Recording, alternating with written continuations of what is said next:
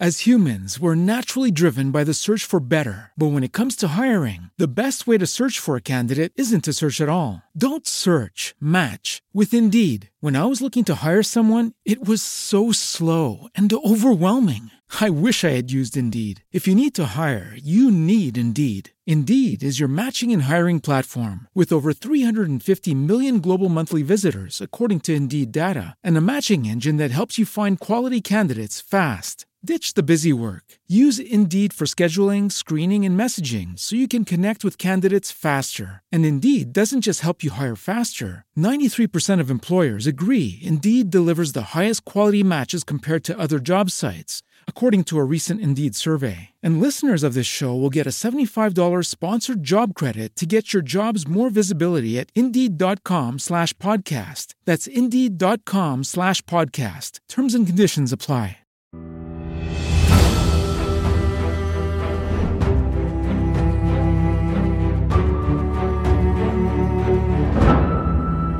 Ciao a tutti amici di Vanilla, oggi parleremo di Port Royal, la divina punizione per la città più malvagia del XVII secolo, e poi vedremo come i pirati si regolavano fra di loro con le 10 leggi della pirateria, democratiche, inviolabili, precise, per una giustizia draconiana.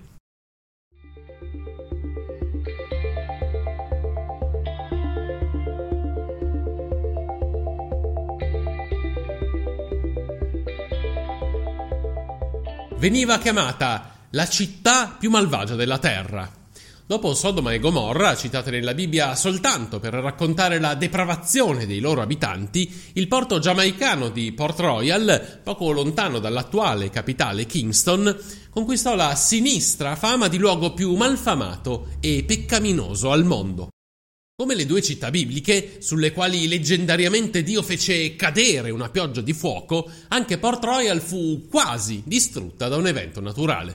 Un terremoto seguito da un maremoto, una catastrofe che molti, in particolare gli spagnoli, considerarono una punizione divina. Erano le 11:43, l'ora in cui si fermò un orologio da taschino recuperato dagli archeologi subacquei del 7 giugno del 1692, quando un devastante terremoto colpì la ricchissima e dissoluta città, covo di pirati, prostitute e commercianti di schiavi. L'ira divina, almeno secondo i membri del clero locale, non si accontentò di aver fatto tremare la terra, ma scatenò anche uno tsunami.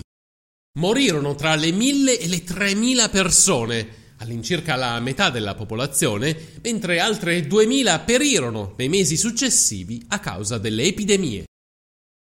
Prima della devastazione, Port Royal era la più grande città dei Caraibi, sfrontatamente ricca e amorale, il porto sicuro dove i corsari prima e i pirati dopo potevano vivere senza correre rischi, se non quelli legati alla frequentazione di taverne e case di piacere. Questo perché, dopo aver strappato la Giamaica agli spagnoli del 1655, i governatori britannici affidarono la difesa di Port Royal proprio ai pirati, che da lì partivano per le loro scorrerie contro le navi da carico e le colonie costiere degli spagnoli.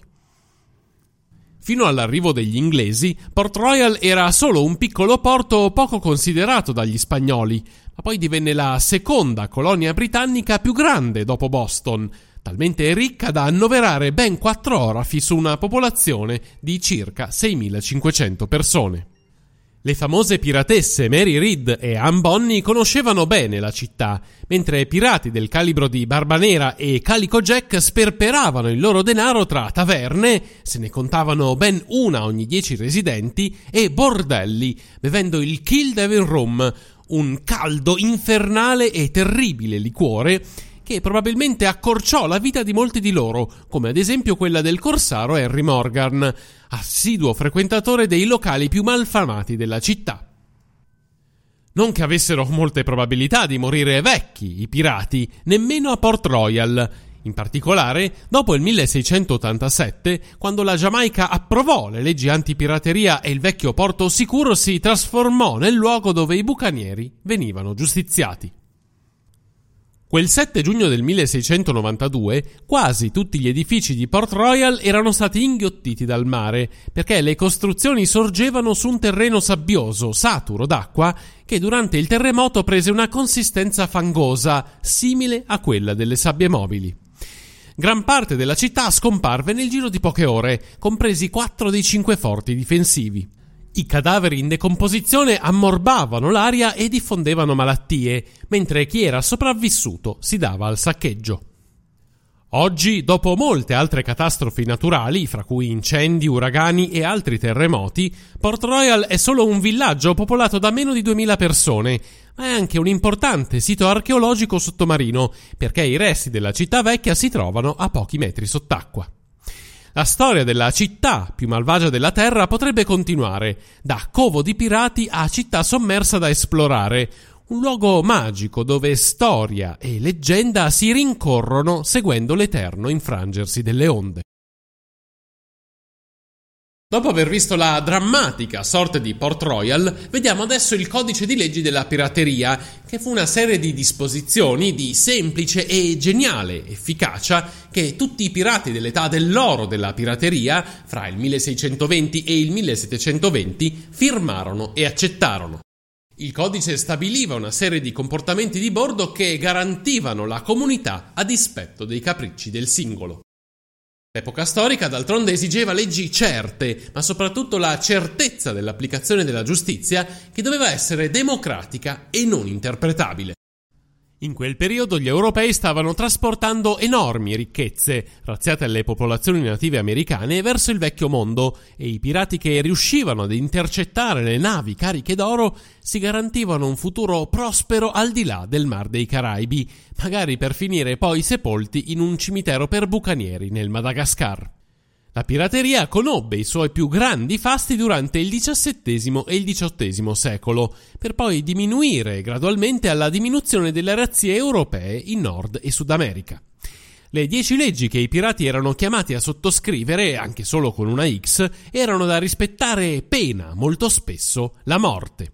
Sono tutte regole molto semplici e chiare, ma soprattutto brevissime, in modo che non si potesse interpretare nulla e tutto fosse di assoluta comprensibilità. La prima riguardava la ripartizione del bottino. Questo sarebbe stato diviso in modo equo, proporzionalmente al rango nella nave. Anche se potevano assistersi a delle variazioni arbitrarie decise dal capitano, in genere il bottino delle scorribande veniva diviso in questo modo: 2 parti a capitano e quartiermastro, 1,5 parti al battelliere, 1,25 parti ad eventuali ufficiali e al medico di bordo, 1 parte ai marinai semplici e 0,5 parti ai mozzi. La seconda riguarda il suffragio universale. Ogni pirata, in occasione di questioni da dirimere interne alla nave, avrebbe avuto diritto a un voto che valeva uguale a quello di tutti gli altri. Queste votazioni comprendevano anche, ad esempio, la nomina degli ufficiali o la sostituzione del capitano in caso di morte di quest'ultimo. La disciplina, però, era a cura del capitano. La sua parola era legge. La terza prevedeva che cibo e bevande fossero per tutti. Le provviste e i generi alimentari, compreso naturalmente l'alcol, erano divisi equamente fra tutti i presenti nella nave, senza distinzioni gerarchiche. La quarta regolava il furto, che veniva punito con la morte o con l'abbandono. Il furto nei confronti dei compagni, abbastanza ironicamente, veniva considerato un crimine inaccettabile e veniva punito con la morte o venendo abbandonati su un'isola deserta. Quando si assaltava e si catturava una nave, questa era ovviamente saccheggiata e qualsiasi oggetto di valore razziato dai pirati. Vestiti od oggetti personali potevano essere presi alla rinfusa dagli uomini, ma se qualcosa di valore veniva nascosto al resto della ciurma, come gioielli, denaro o preziosi in genere, questo veniva considerato un furto, con la conseguenza di venire immediatamente giustiziati o abbandonati a morire di stenti. La quinta regola regolava i combattimenti. Le scaramucce fra pirati erano scoraggiate e in genere proibite. Le questioni si risolvevano a terra e non a bordo, per non minare l'equilibrio di tutto l'equipaggio. La sesta prevedeva che i pirati fossero sempre pronti alla battaglia. Dovevano avere la pistola pulita e carica, le spade e i pugnali affilati e vicini a sé, in modo da essere pronti a un eventuale assalto improvviso. La settima regola prevedeva un risarcimento per i feriti. Nel caso in cui un pirata venisse gravemente ferito, spesso con la mutilazione di un arto o anche solo della mano, il famoso uncino, veniva risarcito con 800 real da 8, dollari d'argento spagnoli. Se la menomazione era minore, il risarcimento era proporzionalmente inferiore. L'ottava prevedeva che il sesso fosse vietato a bordo. Donne e giovani ragazzi erano banditi dalla nave e chiunque ne facesse salire qualcuno poteva essere condannato per aver offeso mortalmente l'equipaggio. La nona regola prevedeva che tutti i pirati fossero obbligati a combattere. La vigliaccheria non era accettata. Se un pirata veniva ritenuto colpevole di vigliaccheria, l'equipaggio poteva votarne una punizione. Al minimo si perdeva una quota del bottino, ma spesso le pene erano più severe. La decima e ultima regola regolava il gioco d'azzardo, che era severamente proibito. I giochi con le carte e con i dadi erano vietati a bordo della nave. Questo preveniva le risse, che erano comunque vietate, ma anche la perdita di tutto il bottino da parte dell'uno o dell'altro pirata. Per giocare si doveva attendere di arrivare nei porti come Port Royal in Giamaica o sull'isola di Tortuga.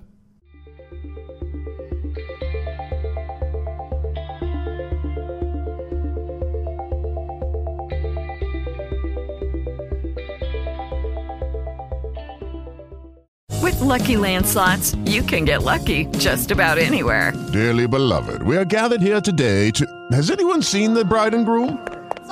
Sorry, we're here. We were getting lucky in the limo and we lost track of time. No, Lucky Land Casino, with cash prizes that add up quicker than a guest registry. In that case, I pronounce you lucky. Play for free at LuckyLandSlots.com. Daily bonuses are waiting. No purchase necessary. Void where prohibited by law. 18+. Terms and conditions apply. See website for details.